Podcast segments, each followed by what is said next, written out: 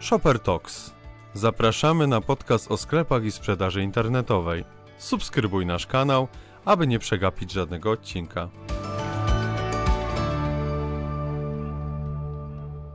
Moim gościem będzie Agnieszka Pabiańska, współwłaściciel oraz doradca podatkowy w spółce Tax Harmony, firmy wyspecjalizowanej w doradztwie podatkowym odnośnie rozliczania VAT w cross-border. Mam nadzieję, że dowiecie się dużo ciekawych informacji na temat VAT, jak rozliczać podatek VAT w sprzedaży międzynarodowej. Cześć Agnieszka. Cześć Mateusz. Podatki, no to jest rzecz, która niestety dotyka każdego sprzedawcy, a w metodologii cross-border chyba jeszcze bardziej. Dokładnie. Powiedz mi na początek, jak Tax Harmony może pomóc? Czym, w czym się zajmujecie? Tak, myślę, że tutaj warto e, na początku zastrzec, że doradcy podatkowi wcale nie znają się na e, cyferkach, tak jak wszyscy myślą. Co prawda, ja zawodowo potrafię wyliczyć 23% e, od każdej kwoty, ale generalnie nasza rola polega na pomaganiu w znajdywaniu różnego rodzaju oszczędności podatkowych. I dzisiaj fajnie, żebyśmy się skupili faktycznie na podatku VAT, czyli podatek CIT i PIT odkładamy na razie na bok. Dużo oszczędności można już wygenerować sobie właśnie poprzez sprzedaż naszych towarów w sklepach, w e-sklepach i właśnie na samym podatku VAT. Więc y, my głównie tym się zajmujemy. Właśnie temat y, naszego wywiadu, naszego spotkania, jak oszczędzać na VAT, tak. tak? Dość taki chwytliwy. Mam nadzieję, że też e, pomożemy faktycznie naszym e, klientom, e, klientom e-commerce'owym na tym oszczędzić. Tak, ale... i tutaj też powiem, że wszyscy hmm. lubimy płacić niskie podatki, ale wcale to nie oznacza, panie premierze, że chcemy kolejnych pięciu niskich podatków. Po prostu chcemy znaleźć teraz sposoby, jak zoptymalizować nasze rozliczenia w różnych krajach. Ulubione powiedzenie mojego księgowego, że jak płacę podatki, no to znaczy, że musiałem też zarobić. Sobie jakby trochę, trochę jak prowizja na marketplace, tak? tak. Jest, płacimy dopiero od sukcesu, czy od tego sprzedaży. Tak. Więc jakby to się bardzo wszystko dobrze składa. E, a zanim przejdziemy do pytań, powiedz mi, e, co ostatnio kupiłaś na marketplace? Ostatnio kupiłam ubrania. E, dość często faktycznie zamawiam. Tak naprawdę około 90% moich zakupów to jest e-commerce. Dokładnie, no jakby to temat idealnie, idealnie dla nas. Super, e, więc je, wiemy, co możemy zrobić, co możemy pomóc i w takim razie, czy w obecnych czasach e, te podatki, podatki, kwestie VAT-u utrudniają sprzedawcom wejście w cross-border, czy jednak to jest element, którego nie należy się bać? Okej, okay, to zanim odpowiem na to pytanie, to e, chciałabym przypomnieć, że e, z raportu e, Tax Foundation wynika, że polski system podatkowy jest jednym z najbardziej skomplikowanych wśród krajów OECD. Zajęliśmy niechlubne przedostatnie miejsce. I tak naprawdę, jakby się wczytać w ten raport, to okazuje się, że głównym problemem jest podatek VAT w Polsce i bardzo dużo czasu poświęcają księgowi czy podatnicy właśnie na rozliczenie podatku VAT. Gorzej wypada tylko, wypadają tylko Włochy. E, I tak naprawdę pokazuje to, że nasz system podatkowy nie jest konkurencyjny z innymi systemami podatkowymi. Czyli teraz jakby mając to z tyłu głowy, odpowiedź jest, absolutnie nie powinniśmy bać się wychodzić za granicę, bo tu w Polsce jest naprawdę ciężko rozliczyć podatki, ale jak już y, dokonamy pewnych y, transakcji transgranicznych, to okaże się, że ten podatek VAT będzie opodatkowany w kraju konsumpcji, mhm. czyli poza naszymi e, granicami, co jest dobrym, dobrą wiadomością, bo e, bardzo możliwe, że też zyskamy chociażby na stawkach, bo aż w 19 krajach Unii Europejskiej stawki podstawowe są niższe niż e, stawka w Polsce. Czyli może powiedzieć, że już na tym możemy oszczędzić. Dokładnie tak, wychodząc y, z opodatkowaniem poza Polskę. No właśnie, też bardzo często spotykamy się w Selium z tym, że klienci nie chcą albo boją się rozpocząć mhm. tą sprzedaż cross-borderową e, z użyciem Amazona, eBaya czy Kauflanda właśnie poprzez podatki. Czyli nie mamy się czego bać. Absolutnie nie powinniśmy się tego bać. Myślę, że jest dużo fajnych e, schematów, które pozwolą nam e, trochę zoptymalizować rozliczenia i je uprościć, a chociażby VAT OSS. Więc myślę, że, że sobie dzisiaj o tym porozmawiamy. Jak zrobić tak, żeby żeby było lepiej. Do trudniejszych pytań jeszcze dojdziemy, ale warto SS to jest mój teraz ulubiony temat. E, moim zdaniem naprawdę ułatwił życie sprzedawcom, tak. faktycznie uprościł. Też jest takie twoje zdanie? Tak, moje zdanie również jest takie. To jest naprawdę fajne rozwiązanie i w wielu przypadkach warto skorzystać z WAD OSS. Oczywiście nie zawsze, bo to też zależy od tego, z jaką e, tutaj, e, z jakimi transakcjami mamy do czynienia, do jakich, do jakich nabywców sprzedajemy, do jakich krajów, więc to wszystko zależy, ale jeżeli nie mamy za dużo zakupów, inwestycji w innych krajach, sprzedajemy tak naprawdę do całej Unii Europejskiej, to jak najbardziej WAD OSS jest dla Ciebie. Będziemy rozmawiać pewnie o Amazonie, który wymaga fulfillmentów, to rodzi tak. inne obowiązki, ale jeśli ktoś nie ma produktów pod to, albo jednak nie jest jeszcze gotów na to, to w zupełności WAD OSS i możemy rozpocząć sprzedaż. Dokładnie tak. Świetnie. E, wspomniałeś, że właśnie inaczej, gdzie indziej jest lepiej niż w Polsce z tymi podatkami. E, to stykacie się ze sprzedawcami, którzy dotykają różnych kierunków eksportu. E, jakie najczęściej m, według Was od strony podatkowej są wybierane, e, gdzie e, ci klienci najchętniej chcą sprzedawać? Albo co Wy możecie podpowiedzieć, żeby najlepiej było sprzedawać E, gdzie? Więc generalnie widzę, że nasi klienci celują w całą Unię Europejską. Najcie, naj, największym zainteresowaniem cieszy się rynek niemiecki i Wielka Brytania. To już jakby poza Unią Europejską. Z uwagi na to, że jest tam pewnie dużo Polonii, więc jakby fajnie, że po Brexicie udało się wielu sprzedawcom wznowić tą e, sprzedaż do Wielkiej Brytanii. I warto też wspomnieć o tym, że Stany Zjednoczone to jest taki jeszcze rynek nie do końca odkryty przez polskich sprzedawców, natomiast każdy gdzieś tam chciałby ruszyć tą sprzedażą do Stanów Zjednoczonych z uwagi właśnie na ten o, o, ogromne możliwości, jakie oferuje e, ten rynek. Więc jak pa, patrzę na, na naszych klientów, to, to zdecydowanie mówimy o tych rynkach. To do tego jeszcze wróciłem, bo to mnie bardzo zainteresowało, ale mm, powiedz, ok, Niemcy to w sumie najfajniejszy kierunek, też to obserwujemy, najbardziej taki bogaty, Tak. taki papierek, no, jeszcze raz, E, Niemcy taki papierek lakmusowy, że możemy sprawdzić, czy nasze produkty, nasz eksport tam się odnajdzie. A poza Anglią, co jeszcze byś poleciła? E, No poleciłabym tak naprawdę całą Unię Europejską. To nie jest tak, że tutaj jakieś kraje są e, mniej preferowane, bo pytanie, gdzie, jakie mamy towary, bo to też zależy od tego, gdzie ten rynek zbytu będzie najlepszy, bo e, obserwujemy też taki trend, że w zależności od tego, jakie towary sprzedają nasi klienci, to lepiej się sprzedają gdzie, na przykład w Skandynawii konkretne towary. E, Konkretne towary, inne towary będą się sprzedawały lepiej gdzieś tam na zachodzie, więc tak naprawdę tutaj ciężko powiedzieć jednoznacznie, wszystko będzie zależało od tego, z, z czym wychodzimy do, do, do konsumentów. Natomiast no nie zamykajmy się. Jak, Im więcej rynków y, będziemy w stanie, ym, że tak powiem, obskoczyć, tym lepiej tak naprawdę. Cieszę się, że to mówisz. Ja tu uwielbiam właśnie mówić o bardzo szerokim dotarciu do klienta. Nie skupiać się tylko nie wiem, na jednym kanale Dokładnie. czy na jednym kraju, no bo są naprawdę duże, duże możliwości. E, Też obserwuję taki fajny przykład. Mamy klienta, który dużo więcej sprzedaje, na przykład we Francji, e, Mhm. niż w Niemczech, gdzie można, mogłoby się wydawać, że faktycznie ten rynek niemiecki jest większy, chłonniejszy. Odczarujmy sobie jeszcze jeden e, temat. Wspomniałeś o Anglii. E, To już ten mit Brexitu, że się nie da tam sprzedawać, trzeba uciekać albo zamykać sprzedaż, to rozumiem, już jest za nami, możemy do tego wracać. Więc jak najbardziej ten mit e, runął, mamy już to bardzo dobrze przeprocesowane. Nasi klienci już od e, co najmniej roku tak naprawdę bardzo dobrze funkcjonują i mają e, bardzo dobre wyniki sprzedażowe w Wielkiej Brytanii. Właśnie to wynika z tego, co wcześniej powiedziałam. Ta Polonia w Wielkiej Brytanii jest bardzo aktywna, jednak ona tęskni za tymi produktami polskimi, więc świetnie sprzedaje się na przykład żywność. Jeżeli ktoś oferuje produkty spożywcze, to e, jak się okazuje, Wielka Brytania jest genialnym rynkiem. E, Jakby ja mam już tak fajną statystykę, mogę podpowiedzieć, Mhm. która pokazuje, że rynek angielski jest dwukrotnie większy od rynku niemieckiego. Tak? Czyli jest jak ciekawe. ktoś mówi, że rynek niemiecki jest tym e, tak idealnym rynkiem, Mhm. to tutaj proszę bardzo, Wielka Brytania jeszcze więcej, jeszcze więcej może nam tego dać. A Stany Zjednoczone kolejny mit tak, tak, naprawdę, bo Mhm. sam się spotkałem z takimi barierami, że tylko spółki musimy otwierać, tylko e, jakieś tam oddziały firm i tak dalej, cuda, e, że z Polski czy w jakiś prostszy sposób nie możemy sprzedawać. Rozumiem, że to też jest mit, który możemy teraz obalić. Dokładnie tak. Zachęcam do tego, żeby faktycznie próbować swoich sił, również na rynku amerykańskim, zwłaszcza, że, że faktycznie te możliwości tam są ogromne. A jeżeli są jakiekolwiek tematy podatkowe, to tutaj też nie ma się e, czego obawiać, bo jakby mamy to, to również e, gdzieś tam sprawdzone i możemy zawsze pomóc. W takim razie przechodzimy do meritum. Dokładnie. Jak możemy przygotować się dobrze do tego startu e, w cross-border, zaczynając od podatków? Okej, no najpierw możemy e, sobie faktycznie przygotować safe na zbliżający się napływ gotówki, ale później jak już mamy faktycznie safe gotowy, no to możemy się przygotować faktycznie podatkowo. E, I tutaj zwróciłabym uwagę na to, że warto mieć jakiś plan.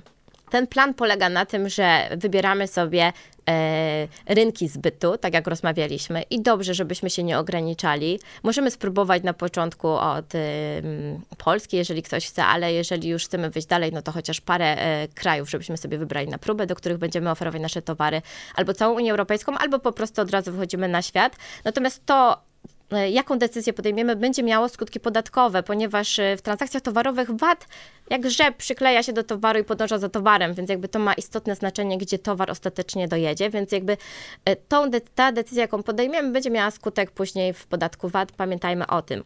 Druga kwestia to to, czy sprzedajemy B2C tylko, czy B2B. I to też ma znaczenie e, w podatku VAT, ponieważ zupełnie inaczej rozliczamy e, sprzedaż do podatników, a inaczej będziemy rozliczać sprzedaż e, towarów na odległość dla konsumentów. Więc jakby to są te dwie kluczowe rzeczy, na które chciałam zwrócić uwagę. No i później, jak już mamy to ustalone, czyli jest ten plan w głowie, to teraz działamy oczywiście w kwestiach związanych z księgowością potencjalną, z decyzją, gdzie się zarejestrujemy na podatek VAT. I tutaj też o czym mhm. wspomnieliśmy, to super rozwiązanie, to koło ratunkowe, jakim jest WAD OSS, e, który tak naprawdę jest e, sporym ułatwieniem. Jeżeli wchodzimy w WAD OSS, to nie rejestrujemy się we, do wszystkich krajów, do których sprzedajemy, e, co do zasady, tylko po prostu e, rozliczamy podatki e, te unijne w Polsce w jednym okienku, dobrze nam znanym i lubianym, tu żart oczywiście, bo to jest Polski Urząd Skarbowy, ale mimo wszystko po polsku, więc to też jest trochę inaczej. Myślę, że dość, jest to duże, duże ułatwienie i spore obcięcie kosztów, no bo jednak mhm. rejestracja na VAT w innych krajach bardzo dużo kosztuje. To o tym sobie też warto powiedzieć, z uwagi na to, że też często musimy mieć tam jeszcze jakąś księgowość, doradców często podatkowych, którzy nam e, pomogą w rozliczeniach, więc jednak jeżeli możemy z tych kosztów zrezygnować, no to fajnie e, faktycznie skorzystać z VAT OSS. No i cóż, i zostaje nam jeszcze temat y, ewentualnego rozliczania się na VAT właśnie w tych innych krajach, tam gdzie ta rejestracja będzie niezbędna. Kiedy rejestracja jest niezbędna? Kiedy sprzedajemy towary do podatników, kiedy na przykład y, przemieszczamy nasze własne towary mhm. do magazynów, które znajdują się w innych krajach, czy jesteśmy na przykład w opcji FBA na Amazonie i chcemy, żeby nasz, y, nasze towary dowolnie sobie Amazon przemieszczał między magazynami, no to wówczas niestety musimy się zarejestrować na VAT do wszystkich krajów, gdzie Amazon ma ma swoje magazyny, ale no powiedzmy, że to jest warta, e, war, warte świeczki, tak, żeby coś takiego zrobić.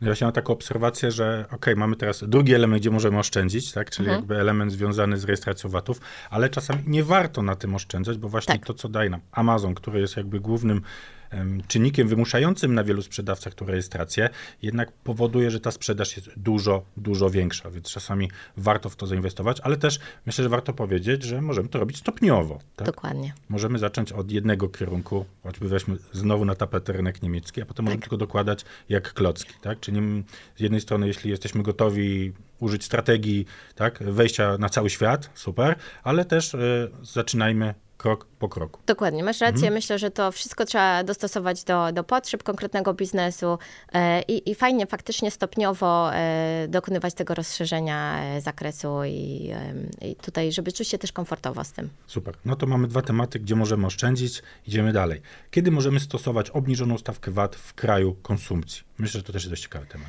Dość ciekawy temat i jak się okazuje, nasi klienci pokazują, że bardzo często nie stosują tych obniżonych stawek, pomimo mhm. tego, że mają takie e, prawo. I teraz, e, jeżeli w asortymencie Twojego e-sklepu będą takie towary jak produkty spożywcze, e, jak suplementy diety, wyroby medyczne, jak jakieś produkty lecznicze, e, produkty dla dzieci, niemowląt, e, czy jakieś, e, nie wiem, środki nawozu roślin, E, I tego typu kwestie, które, te, tego typu produkty, które w Polsce korzystały ze stawek obniżonych, czyli generalnie mniej więcej wiemy, o jakie towary chodzi, to jeżeli będziemy sprzedawać za granicę e, i generalnie przenosimy to opodatkowanie już do kraju konsumpcji, to możemy założyć, że faktycznie też jakieś obniżki e, będą tutaj nam przysługiwały. I teraz, jeżeli mamy faktycznie takie asortymenty, czyli nie handlujemy talerzami, no bo, mhm. czy telewizorami, bo to raczej stawka standardowa będzie we wszystkich krajach członkowskich Unii Europejskiej, ale jeżeli mamy taki asortyment sklepu, to powinniśmy pokusić się o pewną analizę tych stawek, czyli w jakim, e, do jakiego kraju wysyłamy, sprawdzamy, jakie tam są stawki obniżone i robimy analizę, czy faktycznie tutaj takie, taka preferencja nam przysługuje, czy nie. I na przykładzie suplementów diety mogę powiedzieć, że w większości krajów unijnych faktycznie te preferencje są i nie warto stosować stawek e, podstawowych e, tak defaultowo. Warto się faktycznie pokusić o taką analizę. Można oczywiście mhm. skorzystać z doradcy podatkowego, można to zrobić samemu. Niemniej warto to zrobić. E, przykładowo mamy Austrię, gdzie stawka 10% przysługuje na different food preparations, co oznacza, że wszystko tak naprawdę, co jest produktem spożywczym, jest opodatkowane tą obniżoną stawką i w konsekwencji również suplementy diety jako żywność tutaj, mhm. bo tak będzie klasyfikowane będzie również e, korzystało z tej preferencji. W Niemczech natomiast sprawa wygląda tak, że mamy tą stawkę podstawową 19% i stawkę obniżoną 7%. I stawka 7 przysługuje na suplementy diety wtedy, kiedy e, są one zaklasyfikowane do działu CN21, czyli to są te takie standardowe, powiedzmy, e, suplementy diety, nie są w formie płynnej, bo jeżeli są w formie płynnej, no to tutaj już z powrotem wracamy do stawki 19%.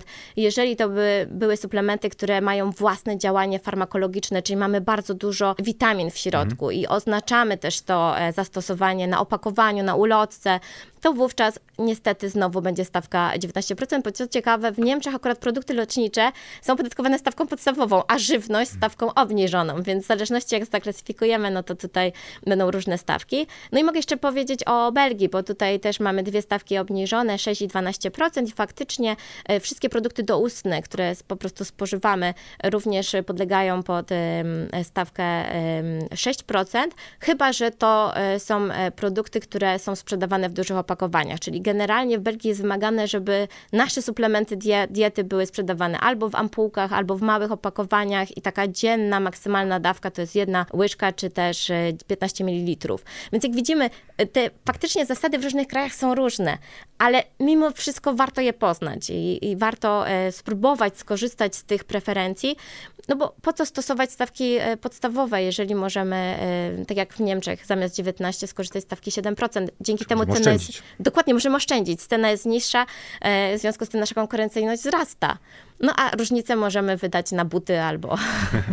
Na to tylko chcemy. Ale właśnie, pięć kategorii wymieniłeś na samym początku, to jest dokładnie to, te kategorie, te firmy, które do nas zgłaszają się najczęściej. Właśnie jest ich najwięcej. Jeszcze bym dodał meble. E, to, meble to jest jeszcze mój ulubiony temat, ale poza tymi faktycznie e, dużo jest tych firm i one idą po prostu myśląc, że jest tak samo, a dokładnie nie jest tak samo. Można spokojnie tutaj to zoptymalizować, można to rozwinąć, a dzięki temu jeszcze będziemy konkurencyjni, bo ja jestem takim patriotą, można powiedzieć, tak. bardzo cen, produktowym patriotą, można powiedzieć. Bardzo e, wierzę i wiem, że polskie produkty są bardzo często wysokiej jakości, e, tak. bardzo dobrze przygotowane, przebadane, czy też właśnie e, w sposób prawidłowy reklamowane, czy bardzo Zgadzam ciekawe, więc jakby tym bardziej warto, warto z tymi produktami iść i to nie tylko oczywiście do Niemiec, ale do innych krajów, tu pomału do dotykamy wielu, wielu tych kierunków. Ja w ogóle teraz mi przypomniałeś, bo ciekawe statystyki wczoraj czytałam, że przewiduje się, że najszybciej e-commerce'owo będzie rozwijał się rynek w Polsce wyposażenia wnętrz, czyli właśnie chociażby te meble, e, ale również żywności.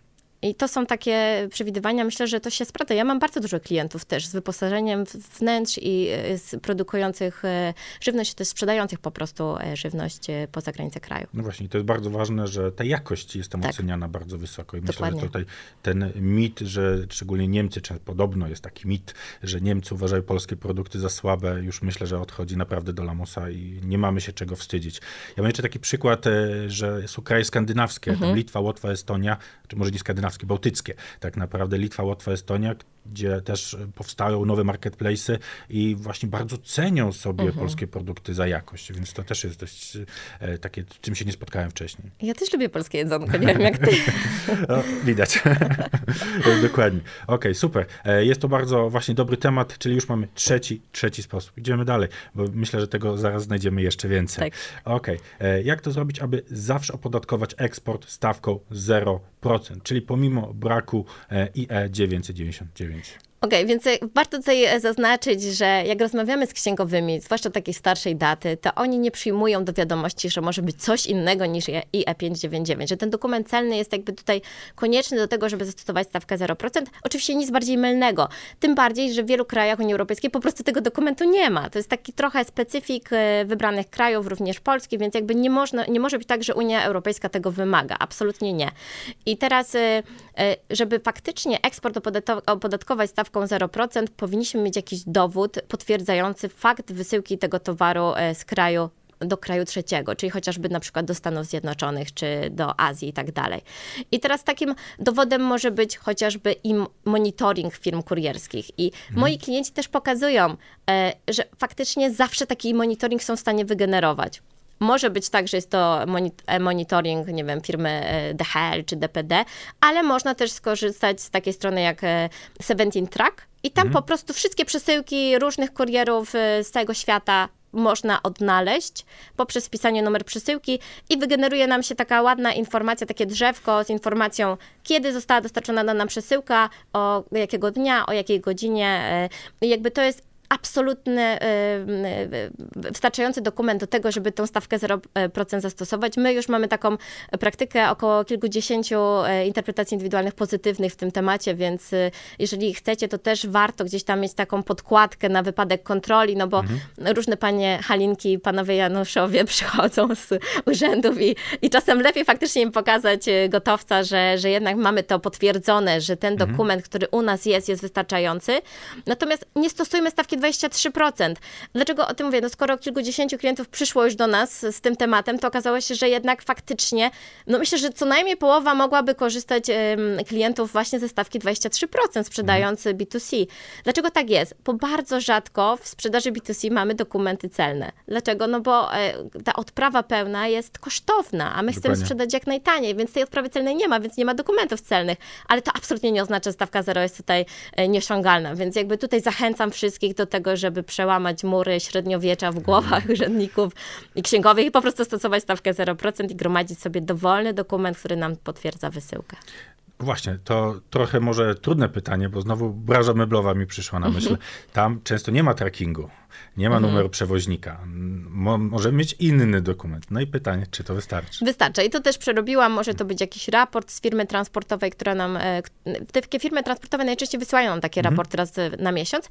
I też mam podkładkę pod to e, od Krajowej Informacji Skarbowej, czyli tego najwyższego, powiedzmy, organu interpretacyjnego, organu interpretacyjnego w Polsce, który potwierdził, że oczywiście taki dokument mhm. również wystarczy. Tak jak mówię, to może być dowolny dokument. Akurat tracking jest bardzo prosty, ale tak jak mówisz, nie wszędzie się sprawdzi, więc jak najbardziej również może być to inny dokument. Grunt, żebyśmy znaleźli jakiekolwiek potwierdzenie, że te dokumenty doszły do naszego nabywcy i grunt, żebyśmy te dokumenty posiadali, bo jednak to dokumentowanie jest dość istotne i to nie tylko w eksporcie, ale również przy WDET-ach, również przy WSTO, czyli tej sprzedaży na odległość do konsumentów. Jak nie mamy dokumentów, to też jest niestety ten negatywny skutek, że wracamy do stawki 23%. Mhm. Czyli nie traktujemy tego jako sprzedaży opodatkowanej w kraju nabywcy, tylko niestety jako sprzedaż krajową w Polsce. Więc jeżeli chcemy oszczędzić, to po prostu gromadźmy też dokumenty, które potwierdzają nam fa fakt wysyłki, nie tylko w eksporcie, również w innych transakcjach. Ja się spotkałem z takim rozwiązaniem. Jedna firma zrobiła coś takiego, że jak była faktura, to tam na dole był szereg uwag i tam właśnie były wszystkie niezbędne informacje do eksportu właśnie o stawkach, krajach, numerach trackingu i tak dalej. Czy jakby Super. na jednym dokumencie sobie przygotowali taki jakby wszystko, żeby przyszła właśnie kontrola, żeby mhm. od razu udowodnić, że oni eksportują, wysyłają wysyłają, dostarczają do tych klientów, że to Można. E, jest to Można.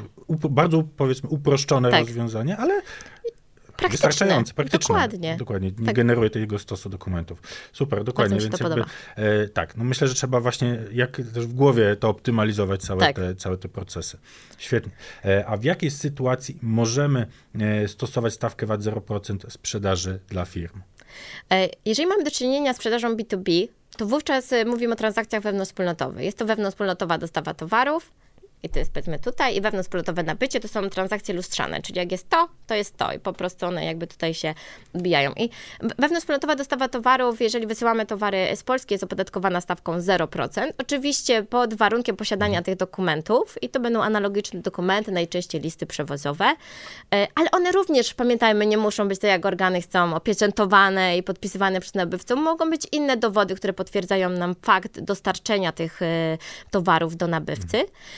I tutaj jakby ważne jest, że to prawo do stawki 0% będzie zachowane, e, powinno być zachowane w takich sytuacjach właściwie zawsze, jeżeli mamy te, te dokumenty. Na pewno zawsze na fakturze musi być stawka 0%. Jeżeli byśmy dokumentów nie mieli, to co najwyżej możemy sobie naliczyć ten podatek VAT, tak zwany w 100 e, w, w rejestrach, ale tego nie chcemy robić, więc jakby to zostawmy na bok.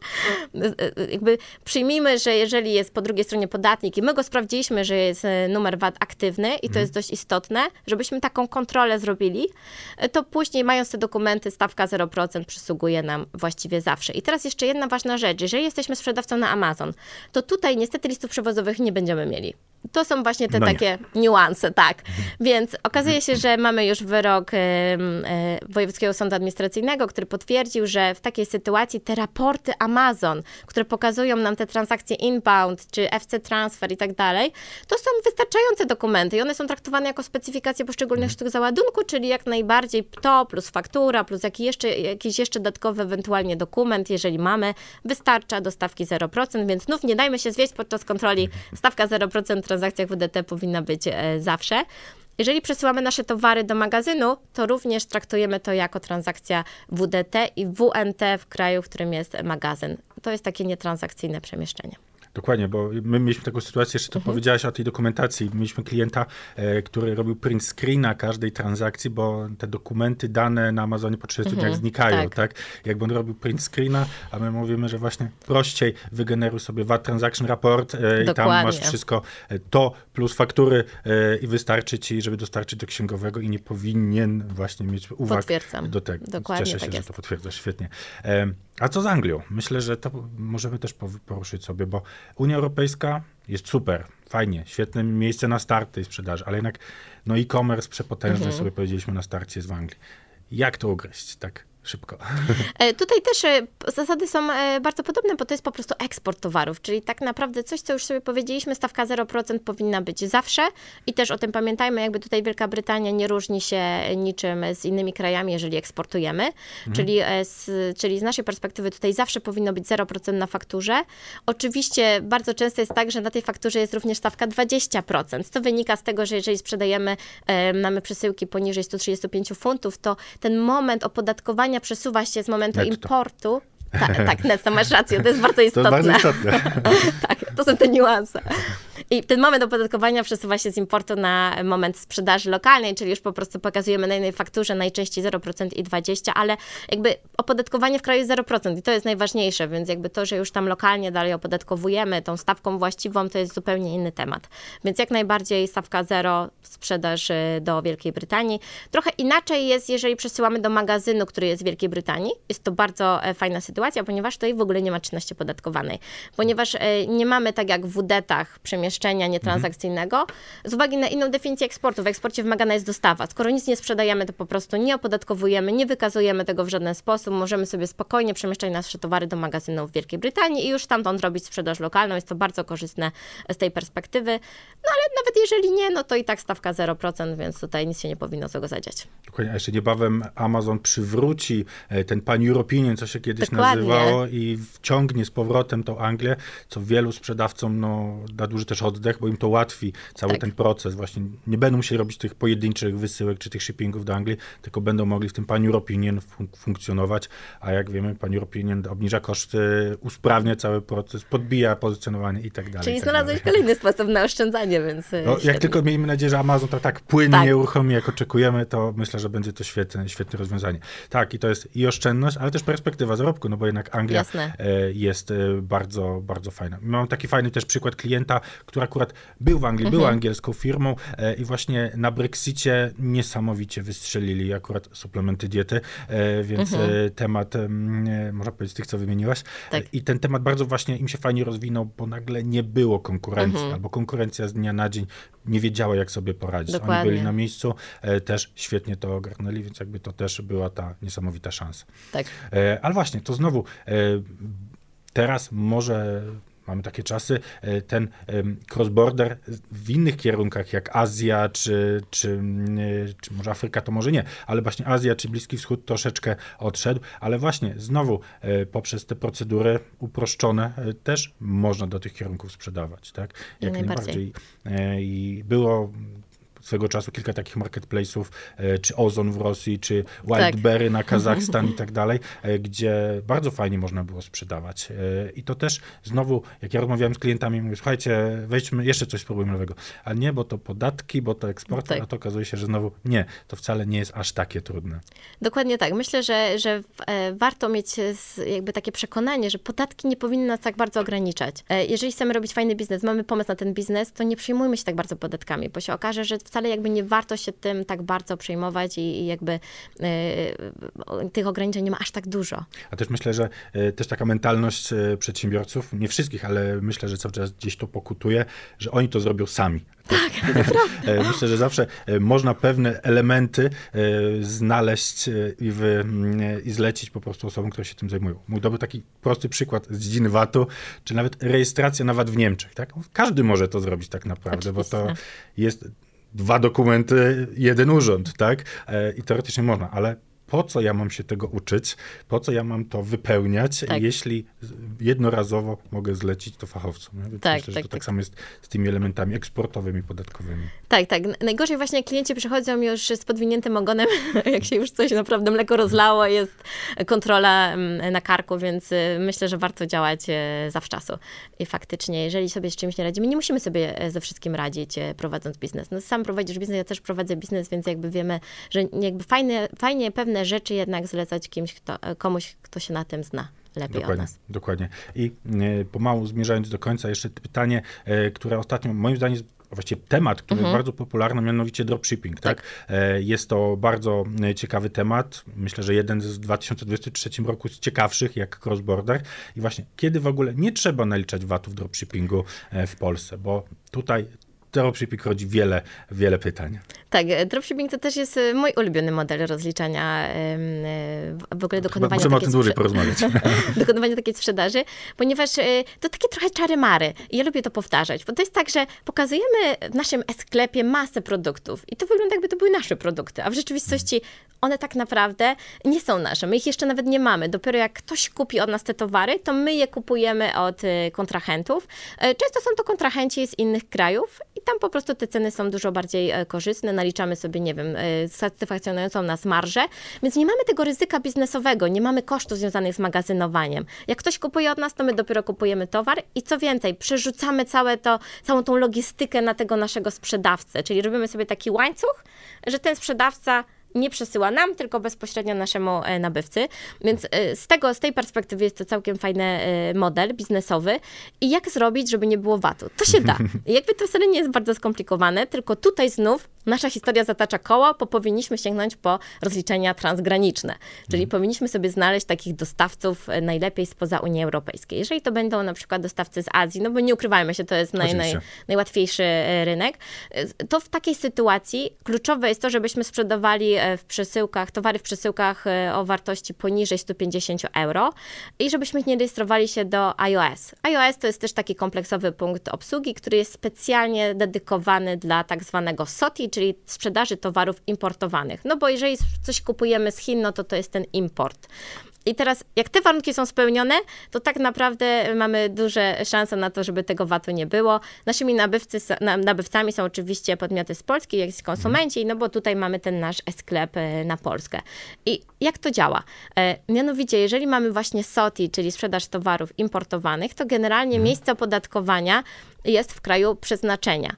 Ale to miejsce będzie zależało też od kraju importu. I okazuje się, że jeżeli jest kraj importu równy krajowi przeznaczenia, czyli po prostu towary przyjeżdżają do Polski i już i nigdzie dalej sobie nie wędrują, to w takiej sytuacji e, dalej to będzie opodatkowane w kraju przeznaczenia, czyli w Polsce, jedynie pod warunkiem, że VAT został rozliczony w procedurze iOS. A jak, tak jak powiedziałam, nie jest to obowiązkowe, nikt się nie musi rejestrować do iOS-u, my się nie zarejestrowaliśmy do iOS-u.